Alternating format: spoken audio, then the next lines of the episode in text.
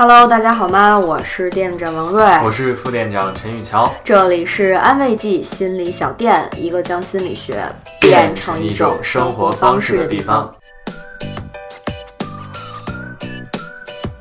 今天呢是心理武器的节目，所以我们的流程还是先来简单聊一下话题，然后分享我们安慰剂的一位作者关于这个话题的文章，最后是我和副店的深入讨论。今天的话题可能是很多人的困扰，那就是我们为什么那么在意别人的评价。我感觉这话题在公号已经讨论过 N 次了，对，说明确实是一个不太容易解决，而且很多人对此都非常困扰的地方。你来评估一下自己现在在意别人评价的一个程度是多少？如果0到10来打分的话，分数越高表示自己越在乎。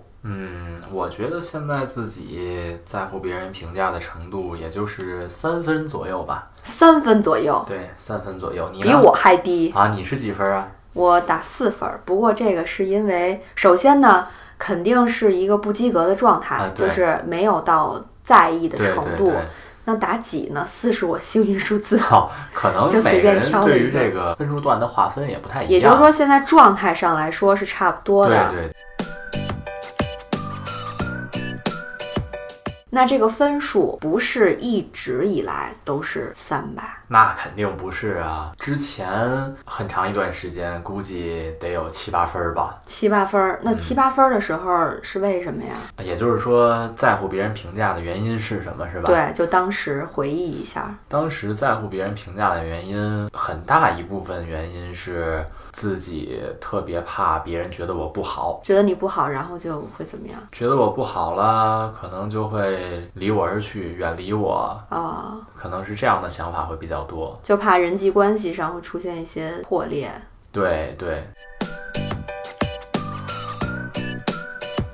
你也一直都是4分吗？啊，一直都是4分啊？那你是可够厉害的啊！开玩笑啊。之前也经历过非常在意别人评价的时候，但我印象中啊，可能一直是滑坡的状态。最高峰应该是青春期的时候。我觉得走进教室就是全班的人都在看我那种感觉，假想观众了是吗？对，就是那个时候还挺明显。虽然咱们学了青春期的一些心理状态变化之后，有一个特征我知道假想观众，那个时候是我是不知道的。但去回忆的时候，真心觉得这概念太厉害了，完完全全就是我青春期时候的一个状态。那会儿在意别人评价的原因是什么呢？跟我一样，就我觉得都在看我呀。都在看你，都在看我，所以呢我就得各个方面都表现得很好，就有一种在给别人表演的感觉。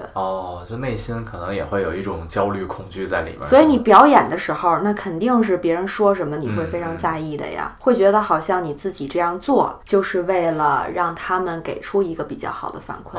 那看来你的这个程度还比较轻啊。这叫轻吗？就是跟我这相比，原因可能层次上稍微轻一点。可是我觉得这种生理层面的应该是更严重吧。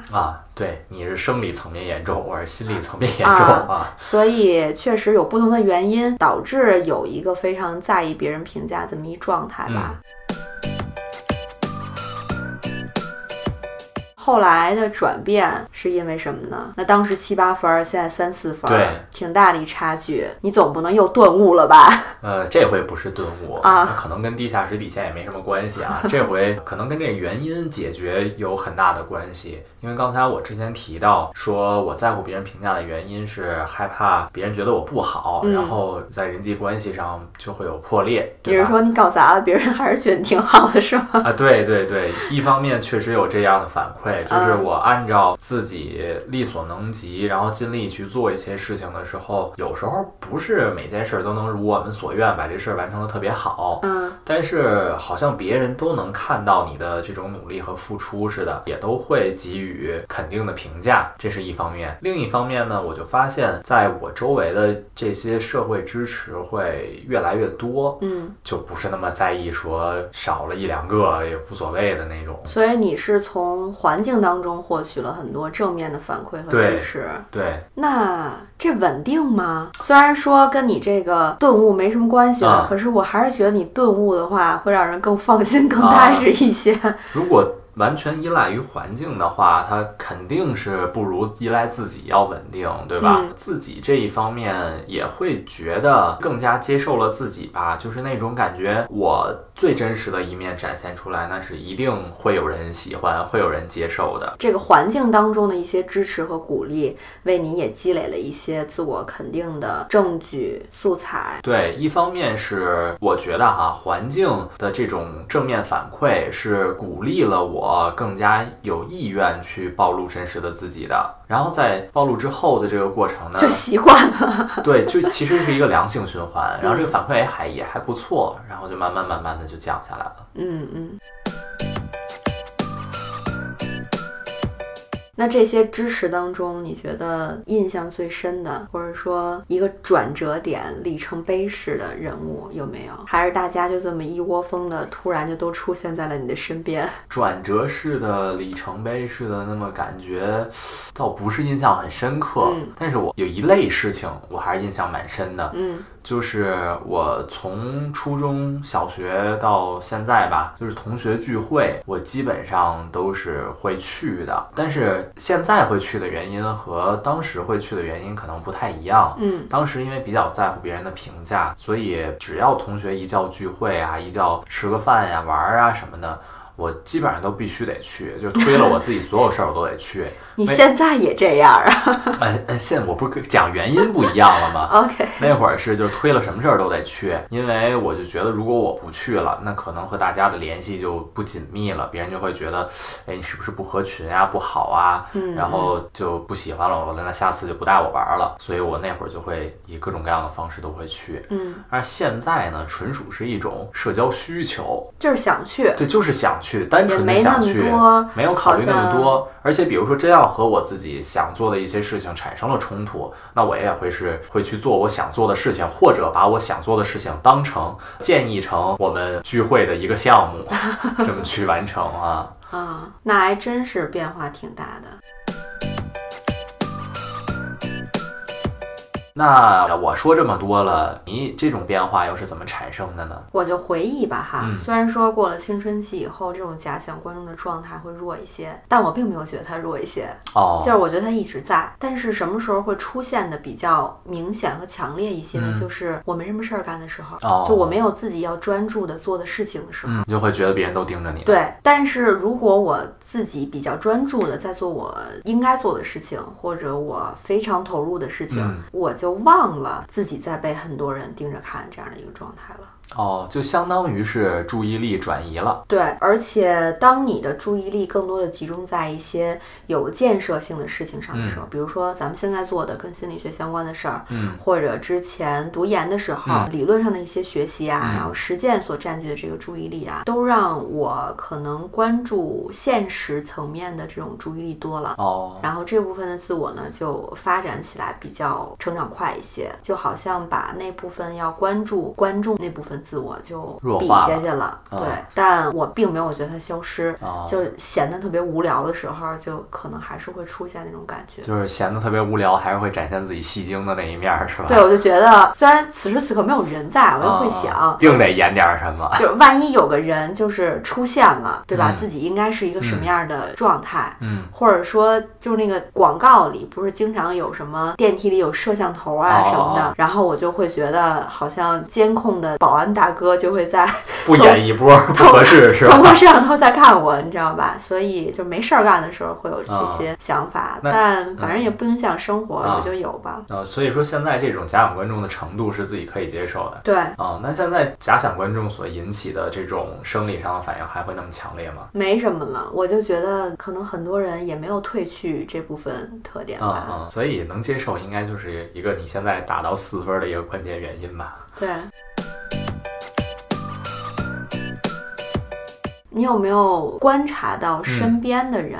他在意别人评价的时候一些比较奇怪的表现？就不是咱俩刚才说的那些。其实我刚才在想的时候，第一时间想到的也是像你这种表演欲望比较强烈的，就是他因为在意别人的评价，所以会表现出自己怎样怎样怎样，这是一种情况。就是你会觉得他的状态不太真实，对，他是刻意表现出来的，做作伪装的地方。对对 对, 对，就是明显能看出来他是为了让别人给予一个怎样的评价，才会去做出怎样的行为，说出怎样的话，不是自发的。对，另一类呢，就是干脆就什么都不敢做了，就是因为畏手畏脚，对，因为怕别人评价，所以在一个场合下可能也不愿意去表达自己，也不愿意说话，也不愿意做出一些什么行为，就他们可能会觉得那我不做了，那你肯定就评价的点没什么可说我的了， 对, 对, 对吧，评价点就少了，都会有不同的极端吧。那行，咱们今天这话题呢就介绍到这儿。接下来呢就到了这个文章分享的环节。今天呢就我来给大家分享一位我们心理学的作者关于在意别人评价这个话题的文章。这文章分享完了之后，咱俩再就一些更具体的问题深入的再来沟通一下。好，没问题。那我们接下来先来听一下店长的文章。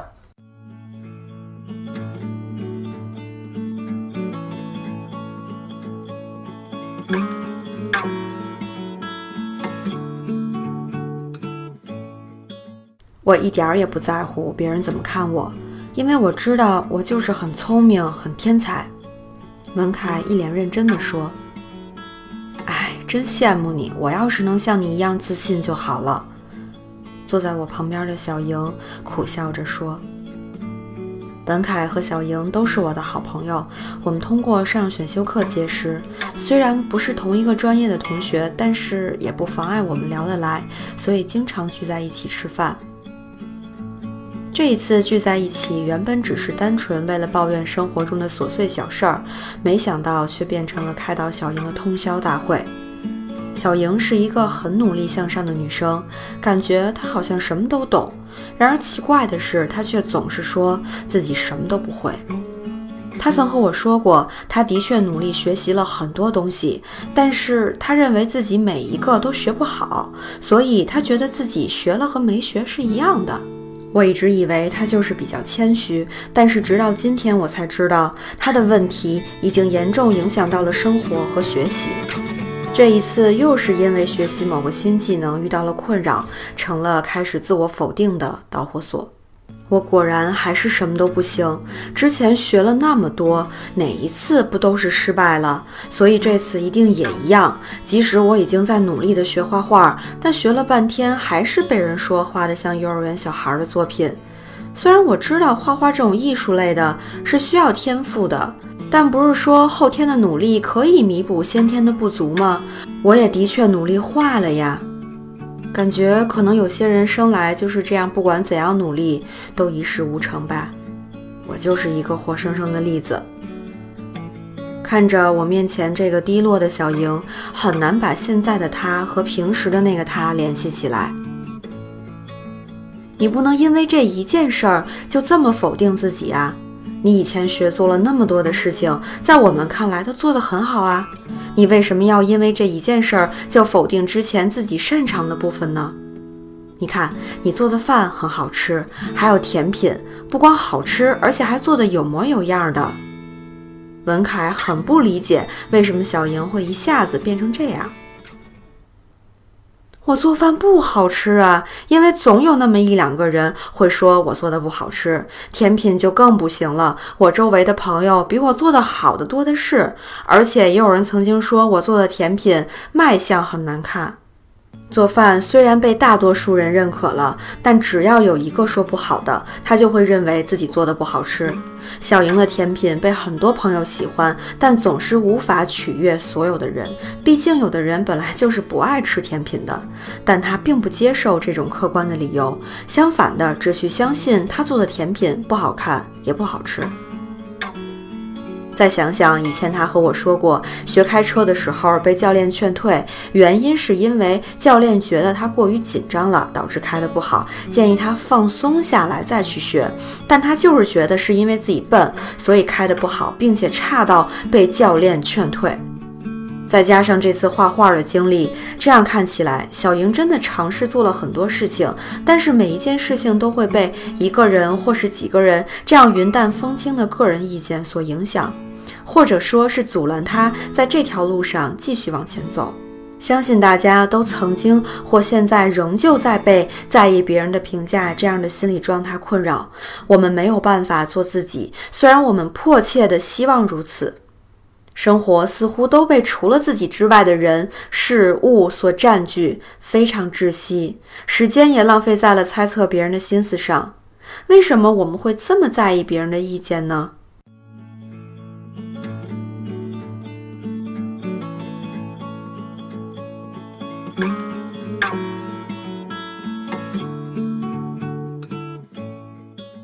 坚强自我的缺失。在日常的生活中，人们会遇到各种各样的人和事儿，我们会通过一些事情从而了解到别人的想法，而正是这些人际关系和社会意识才组建了我们的日常社会生活。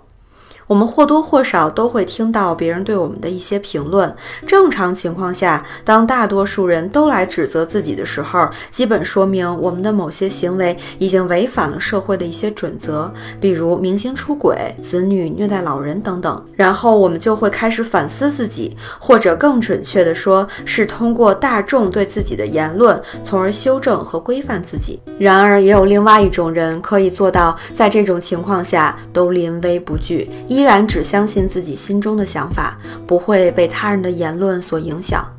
小莹呢，不属于上面两种里的任何一种，因为她在意的看法太多了，在只有一个人提出反对，即使大多数人都是认同的情况下，那也会成为她修正自己的框架。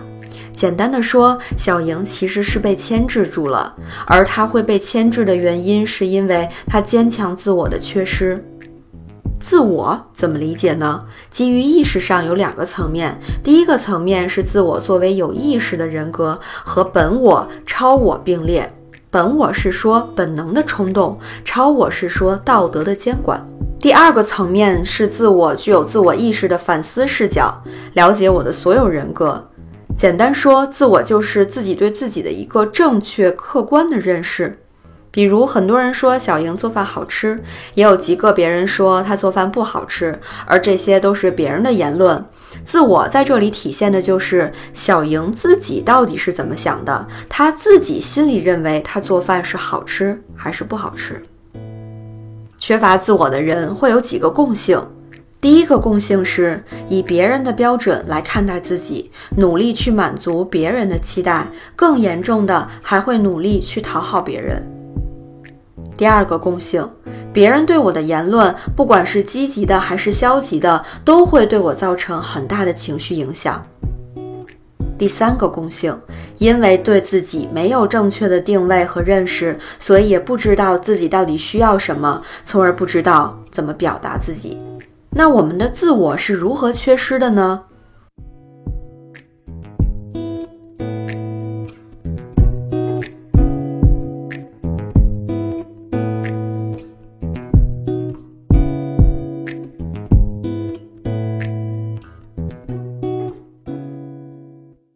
精神分析学家弗洛伊德认为，自我在生命最初的6到8个月就开始形成了，2到3岁时便已经建立得很好。也就是说，没有坚强的自我和发展自我的时候的环境还有经历有关。例如，童年时会被父母或者抚养人要求成为他们期待的那种人。不得不说，童年时期的抚养人对我们的影响是很大的，因为他们是我们作为孩童时了解这个世界、形成对一切的认知最主要的相处对象，或者说主要的来源。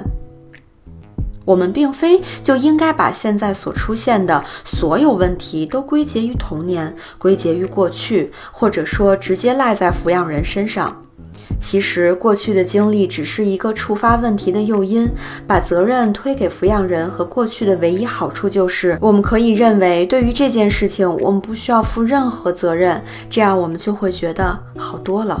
但也会让我们忽略可以帮助我们改变现状的直接原因，比如无休止地将自己和他人比较，比如对自我极大程度的不接纳，比如试图努力成为别人。个体心理学派创始人阿德勒提出，当一个人面对一个他无法应对的问题时，这个人就会出现自卑的心理状态。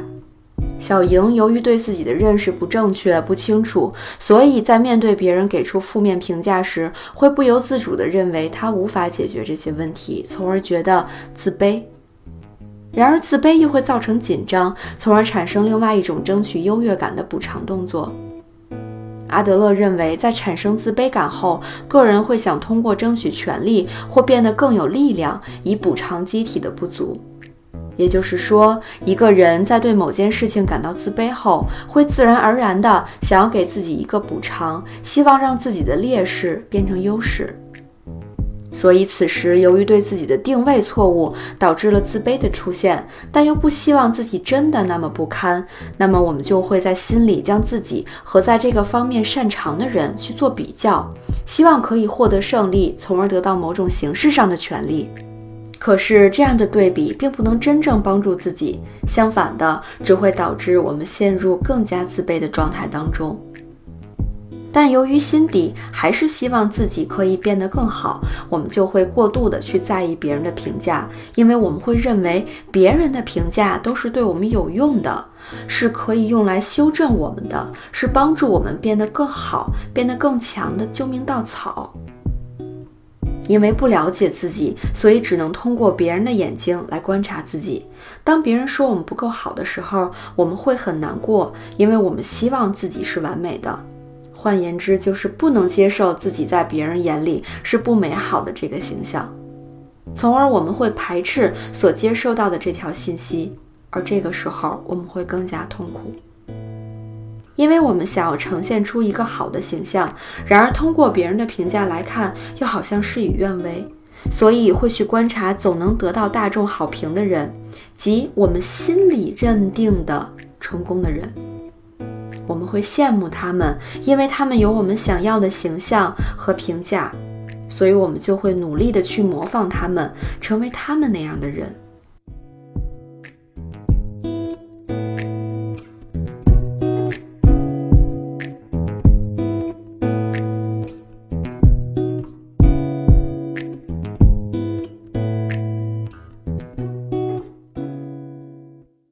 没有人真正想没有自我的活在别人的世界里，那么我们能做什么呢？安慰剂心理小店本期为大家准备了值得一试的方法，老规矩还是3个步骤。第一步，重新定义完美。我们会那么在意别人的评价，就是因为我们希望自己都能成为很出色、很完美的人。可是我们也知道，在这个世界上没有谁是真正完美的，但却还是希望自己可以无限接近那个遥不可及的完美形象。如果我们停下来稍作思考，会意识到这常被提起的完美，自己其实从未参与定义过，所以这样的完美跟我们到底有什么关系呢？也许我们可以重新定义完美，用我们自己的方式。现在就拿出纸笔，开始勾勒出新的完美定义，能够让你与众不同的定义。重点从那些即使别人给出你不喜欢的评价，但你内心仍然想要去追求的目标入手。也许很难找到，但是我们需要这样的一个突破口。比如小莹在画画的时候，尽管知道自己并非有天赋、有高超的技能，但是自己学习中的压力得到了很好的缓解。也就是说，画画是专属于自己的完美情绪调节方式，而不是一个完美的文艺技能。第二步，发自内心的夸赞自己。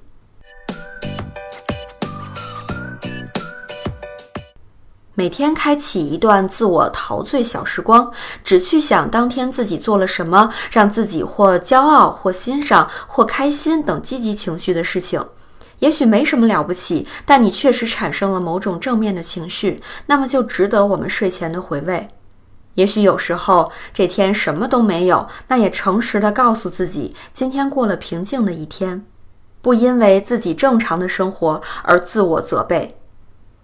如果你觉得单纯回忆还不过瘾，可以准备一个关于我的那些超棒小事的本子，重点把那些自己重新定义过的完美记录下来。比如，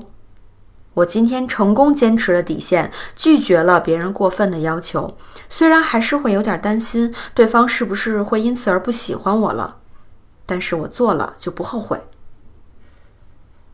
或者，现在是学习甜点的初级阶段，卖相是差了点，但是味道简直没得说啊，卖相嘛，中级阶段努力的目标咯。或者，天哪，我今天竟然做完了之前可能会拖2个礼拜的任务，真是太厉害了，以后再也不说自己是拖延重度患者了。第三步，行使自己的监督权利。坚持一段时间之后，自我良好感觉会有所提升，但是这个时候要特别注意，不要过分从任何细节当中都试图找到自己的闪光点，否则很容易走向另外一个极端。当我们记录自己优秀一面的时候，也要开始尝试着加入一些自己需要改进的地方。举个例子，例如好的方面可以记录，我今天练习画了一幅画，虽然时间挺长的，大概2个小时吧，但是比上一次画得更顺手了，我觉得超级开心，因为在画画的过程中，我真的感受到了自己的进步，至少和上次的比较还真是差别不小呢。我相信这就是熟能生巧的事儿，会越来越有自己风格的。同时可以考虑记录一些需要改进的方面。不过学习方面吧，我是有点小沮丧的，今天考试结果出来了，不是很好，分数没有达到我最低预期，我觉得很难过。难过倒不是因为分数低，而是我发现我之前复习的时候确实是不认真的。嗨，说白了就是有些糊弄自己，真是惭愧，下次我至少不能再欺骗自己了。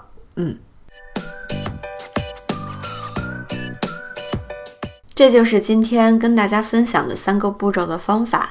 希望大家一段时间之后都能收获这样的一个本子，里边都是我们对自己满满的认可和评价，没有其他任何人。你会看到自己做出的努力，你会相信本子中那个独一无二的自己已经真实存在了。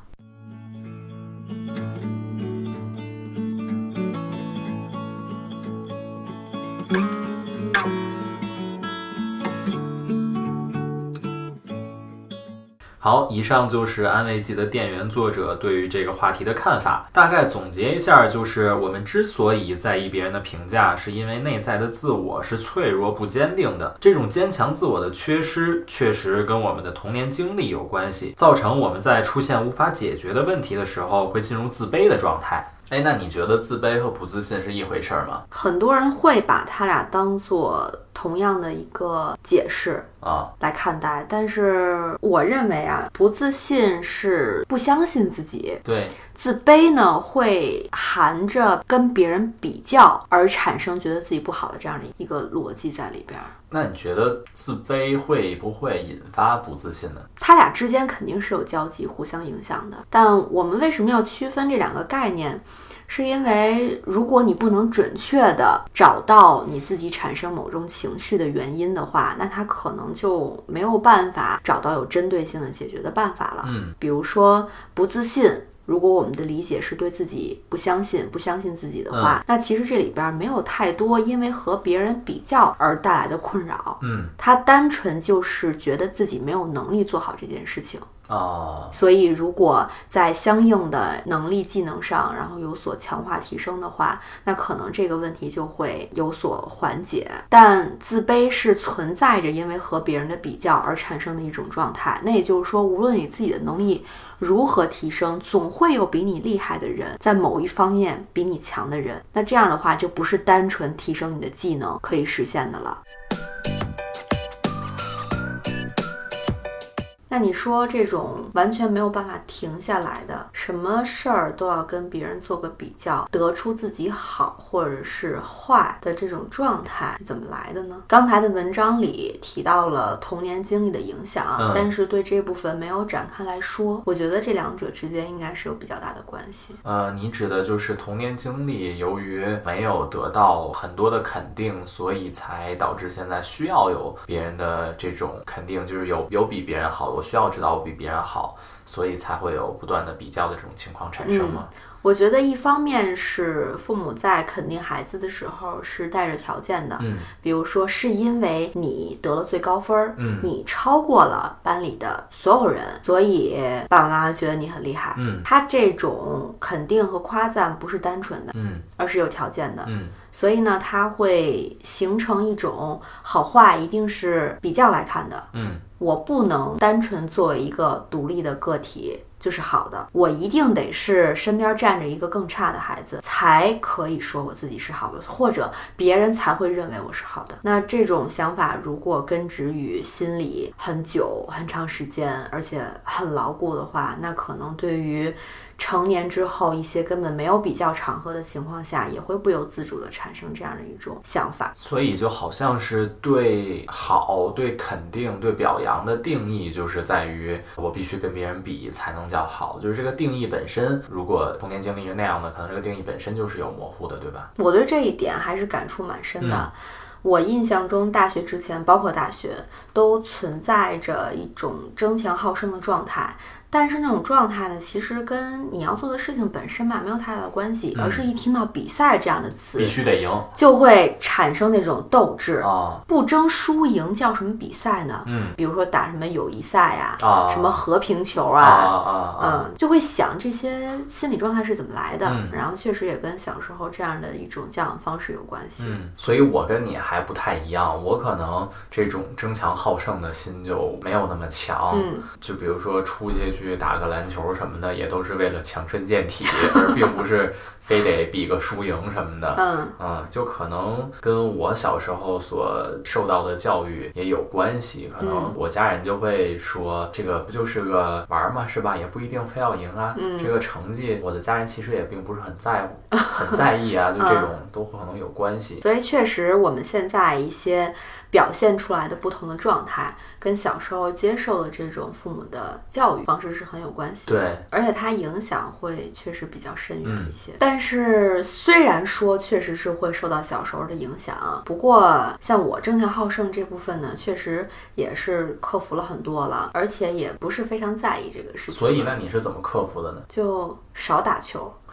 少进入比赛状态，对，开玩笑啊，就是可能会首先意识到这个事儿了，以前争强好胜的时候不知道自己为什么要这样，只是感觉好，但后来知道自己这种需求程度比较高，是确实跟小时候经历有关系之后就弱了一些，会觉得这是外界强加给我的，而我未必真的希望如此，这一方面会缓解一些。意识到这点还是很重要的。意识到之后可能就有更多的方法去解决了，是吗？对，但如果真的是要有一点点竞争意识的那种场景下，我还是会有这样的倾向。就比如说咱们之前一块儿去打台球的时候，对吧，你我小秘书，当时我其实是有点不耐烦的，你知道吧？就是打就好好打，俩人玩起来了。对，我一瞬间是有一种怎么这么不尊重球赛的感觉，对。但是我们就没把这当比赛。对，但是后来一想，嗨，反正你们水平也烂了。也没什么好比的，对，所以就过去了。但确实小时候对我们造成的影响呢，不那么容易克服，是一定会有一点点残留，无论你多努力。对，但我觉得你希望它对你的影响越小，前提是真是先接受它吧，就是它有就有，它存在就存在了，你还有这样的倾向，那也不要说太排斥它，太拒绝它，因为你越反抗它就越强烈。对对对，反而呢，你不那么在意它的情况下，它也就慢慢的淡出了你的生活。刚才咱们提到小时候的一些教养方式、经历对咱们现在的人格、性格的一些影响，那会不会存在这样的情况，就是无论啊我们多么努力想要改变成什么样子，小时候的那个记忆，尤其是不好的记忆，或者说我们已经形成的形象，会一直伴随我们呢？我觉得是会的，除非我们刻意给它压抑住。那你对这个态度是乐观的吗？就是它伴随，但也未必是什么了不起的坏事。我是觉得这件事情它伴随着，反而不能说是坏事，我反而觉得还是比较好的一件事情，或者是一个特别的事情。对，一个特别的事情，它就是你生命中的一部分。那可能我们就需要在心里留出一个角落给它，然后遇到一些事情的时候，也许我们把它翻出来去想一想，会有一些促进作用。就比如说你在比赛的时候，如果翻出这些记忆，那一定能给你打一针鸡血，对不对？我的想法是，其实记忆本身并不是客观的，它很主观，所以那些不好的记忆，也许在一段时间里对你来说是困扰，甚至可能是阴影，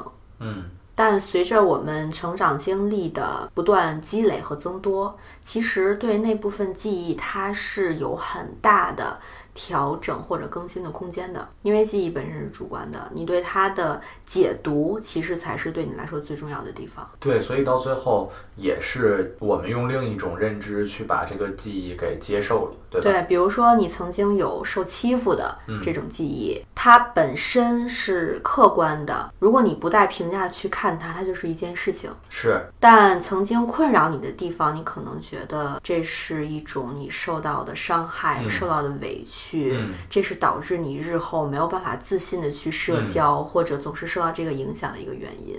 那这就是它作为一个比较负面的影响，一直跟随着你。对，但随着我们经历的增多，其实对于这件事情的看法会有所改变。比如说你会发现，其实自己在生活当中对弱势群体有很多的关注，而且你有能力去帮助他们的时候，你会把过去的这些经历知觉为是你跟这个人群能够独有的一种共情的状态，或者能够让你更好的去帮助他们，理解他们的状态。那也就是说，这个记忆的功能又发生变化了，它是你去追求新的经历的一个动机，而不是说变成你无法跟别人社交的一个根本原因。所以这个记忆本身，我们是能把它从一个负面的东西转换成一个正面的东西的，就看你怎么想了，是吧？对，对过去记忆的一个诠释，才是对现在的生活最重要的影响，而不是说记忆本身是怎样的，你就会一定变得更糟糕，更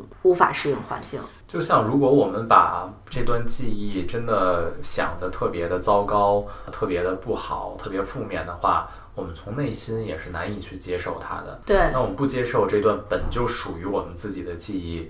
总是以一种对抗的状态来面对它的时候，可能得到的结果也不好。那相当于就是不接受自己呗。对，一定要把已经变成自己一部分的东西切除出去。这个是不可能的，即使可能，那你可能也不完整了。 对，也是有残缺的。对，我们下面来聊一下这个文章当中提到的一些方法哈。好，第一个是对完美重新定义。我不知道你现在对于完美的一个认知是怎样的，或者你经常会提到这个词吗？我其实特别少提到完美这个词儿啊。我问出这个问题的时候也有这样的一个印象，好像你都没有说过类似的表达。对，以前也没有。所以你不是一个追求完美的人，或者因为我觉得完美这个词儿它本身定义，大家对于它的这个看法就是不一样的。可能在我看来没有哪个人是完美的，所以我也不会提说是完美的，也不会说去追求完美。造出来是要干什么？它有什么？就好像是一个标准似的，但是每个人对于完美的定义就不一样。就是这个词的出现，就是为了让我们知道世界上有一种达不到的高标准，要向那个标准去努力。就是也许是你自己在内心当中就画了一条完美线，然后你是有这个追求的，自我实现嘛，有这个追求的，然后你达到了这条线，你可能说哦，我完美了啊，但是如果要没有达到这条线，可能一直就是不完美的。可是当你用完美来形容自己的时候，会让人觉得有自恋的倾向，就是你听这句话啊，我觉得我是一个完美的人，嗯，是不是听起来就是对有些不切实际的自我认知在里面？对，而且我觉得如果不断提到完美这个词，或者说以完美来要求自己的话，对自己是有很大很大的压力的。嗯啊，就是本来这个词就不是那么容易够到，然后你还用这个词来不断的给自己施压，那可能在完成事情的时候就总是会带着这种焦虑去做。你觉得重新定义一个我们已经熟知的概念或者是词汇或者某种表达有风险吗？因为第一个方法是重新定义完美嘛。如果我们非要说去斟酌这个词本身的含义的话，它确实就是滴水不漏，对，高标准，没有瑕疵的那么一种状态。那我们去重新定义它，你觉得有自我暗示或者自我安慰的成分在里边吗？我觉得没有吧，应该是更加认清楚自己，你认为的完美，它应该是一个什么样子，而不是特别主观，或者说借助外界的一些主流价值观认为完美是怎么样，我就一定要完成怎么样。其实这里边有一个最关键的地方，就是我们到底在做什么，我们在参考什么标准在过我们自己的生活。对，我觉得这个标准是自己给自己定义的，那这个完美定义下来也没有问题。嗯，为什么有时候我们需要挑战一下可能根深蒂固的自己心里的信念或者是想法，是因为我们在长期吸收它的过程当中，其实从来没有问过为什么要这样，对，或者它是不是真的适合我，对，是不是真的对我的生活有帮助。所以也许这种适应更像是一种麻痹吧，或者意识缺乏的一种状态。是，其实当我们真的突然问自己这个问题，好，这个标准是这样的，然后我以前一直都是盲目的不问为什么的去追求这个标准，可是突然停下来会想，这谁定的标准？嗯，我为什么要去遵守它？对，跟我的生活有什么关系？对，所以完美这个词儿就可能太局限了，定义的太狭隘了。对，我们共同遵守的一些规则用道德层面来约束就足够了。 对，但剩下的你想要怎么来过生活，想要怎么来选择一种生活方式，你有很大的自由。如果这里边涉及到好像要挑战主流的价值观啊，那都是你说了算的。对，然后第二个方法是多给自我肯定。其实现在对于这个事情没有什么额外的关注了，就是不会什么每天专门挑一个时间来告诉自己这个做得好，什么还挺棒的，挺了不起的。我觉得可能已经内化成你的行为习惯了，你在无意识的状况下可能每天都会不断肯定自己。但是你有听见过吗？没有听见过不代表你内心没有夸过自己啊，但中间确实经历过一阵需要有那么额外的时间，来故意做一些夸赞认可自己的事情。我觉得这个是需要练习的，就是一开始我们的行为模式就是不适合夸自己，或者都听不得别人夸自己，那我们是需要做一些这样的练习来适应说自己对自己的肯定，别人对你的肯定的。我听很多人提到在别人表扬自己或者夸自己的时候是不知道怎么去回应的。对，但其实就是很简单的谢谢，对吧？但是好像很难说出口。是，就经常好像比如说夸你今天哪好看，我曾经遇到过被夸的时候不知道该说什么，反而很尴尬的状态。哦，这个我也遇到过，但是这个我会特别明显的感觉到，如果夸奖我的这个人，他的夸奖本身就是不真诚的，就比较假的那种，那我会觉得不好回应。对，就不好回应，就一听就会觉得啊，就是套话、客套话。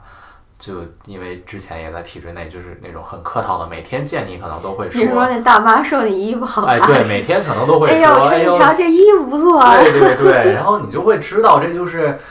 跟办公室政治那种礼节似的，每天都得互相问候一下啊，你肯定就是，或者是怎样，就很难。但是真诚的夸奖你是没问题的，对。其实认可和肯定这种状态在社交关系当中是互相的，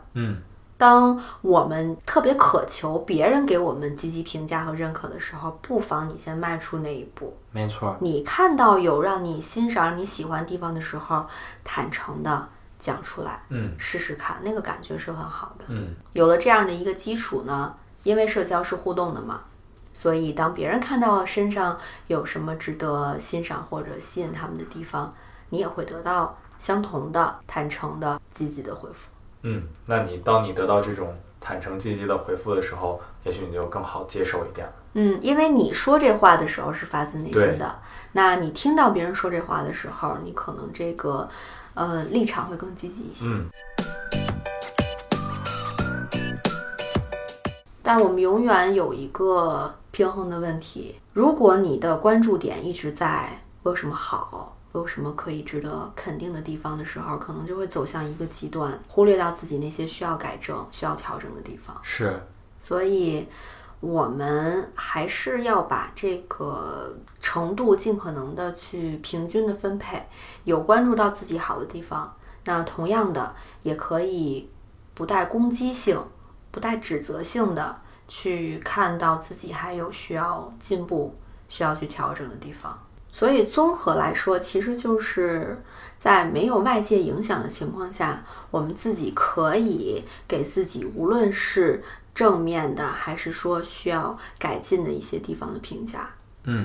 也就是说自己对自己的评价是对外界对自己的评价要重要很多的。对，有一个优先级。因为如果你对自己没有评价的情况下，那其实任何人说的一句话都会轻易的攻破你的心理防线。那其实想说到这儿哈，我想到一个问题，就是那我们怎么才能做到说特别相信自己对自己的这个评价是真实的呢？就是有可能会出现一种说我都不相信我给自己的这个评价是那么对那么真的，就对自己的怀疑都已经到这种程度了。我觉得就是找客观的证据吧，比如说你对自己的工作能力有怀疑，那你认为好的工作能力应该是有一些具体的参考标准的。是，那一条一条的从你的生活当中去找到相对应的那些事实依据。有不满足的地方就想怎么能够实现你的那个标准，那有满足的地方就是你应该告诉自己，这是我做的不错的地方，我可以给自己肯定评价的地方，那么这个规矩既然是我设定的，满足了，那就可以慢慢的去相信它了。因为你的事实证据永远会给你一些正面的反馈，那倒是可以强化你对于自己这个想法或者标准的一个立场坚定的一个程度。但是我们这个事实证据也不能以别人的评价来作为这个证据，而是客观事实存在的东西来作为证据，对吧？对，但我觉得这里边也可以参考一些榜样的建议吧，但参考的时候一定要小心，这个人不是有一些情绪操控在里边，而是他真的是值得被你尊重被你欣赏的精神榜样的存在。对，不然又回到说在意别人评价这件事上了。对，因为我相信我们在有一些迷茫的时候是需要可能在某些方面有经验的人，或者是说他有一些心得体会的人的指引的。对，我们听到一些参考可能会有助于帮我们理清方向。没错。好啦，今天就跟大家聊到这里。欢迎大家订阅我们安慰剂心理小店的电台，如果你喜欢今天的节目，欢迎给我们评论留言点赞，分享给你身边的朋友，支持我们做出更多更好的心理学节目。每次节目最后呢，我们都会给大家推荐一首喜欢的歌曲，这次是来自 Duffy 的 Mercy， 讲的是女主人公因为太欣赏一个人到盲目崇拜的地步而屈服于他人的控制，但还是不想完全失去自我，所以有点纠结的状态。希望大家呢都能够自己掌控自己的生活，无需他人的怜悯。Mercy 来自 Duffy， 送给大家。为什么聊完这个话题我有一种空了？是不是把你聊出了你也还是在意别人评价这件事情？可能有一点吧，因为在意听力。我就是关注这回观众，不是假想，就是真正的观众。对，因为没有表现自己的部分，所以你还是没有在意我的评价。I love you， 真是我跑。But I gotta stay true。就会想。My morals got me on my knees. I'm begging please stop playing games. I don't know what this is, but you got me just like you knew you would. I don't know what you do.Just don't want to waste my time.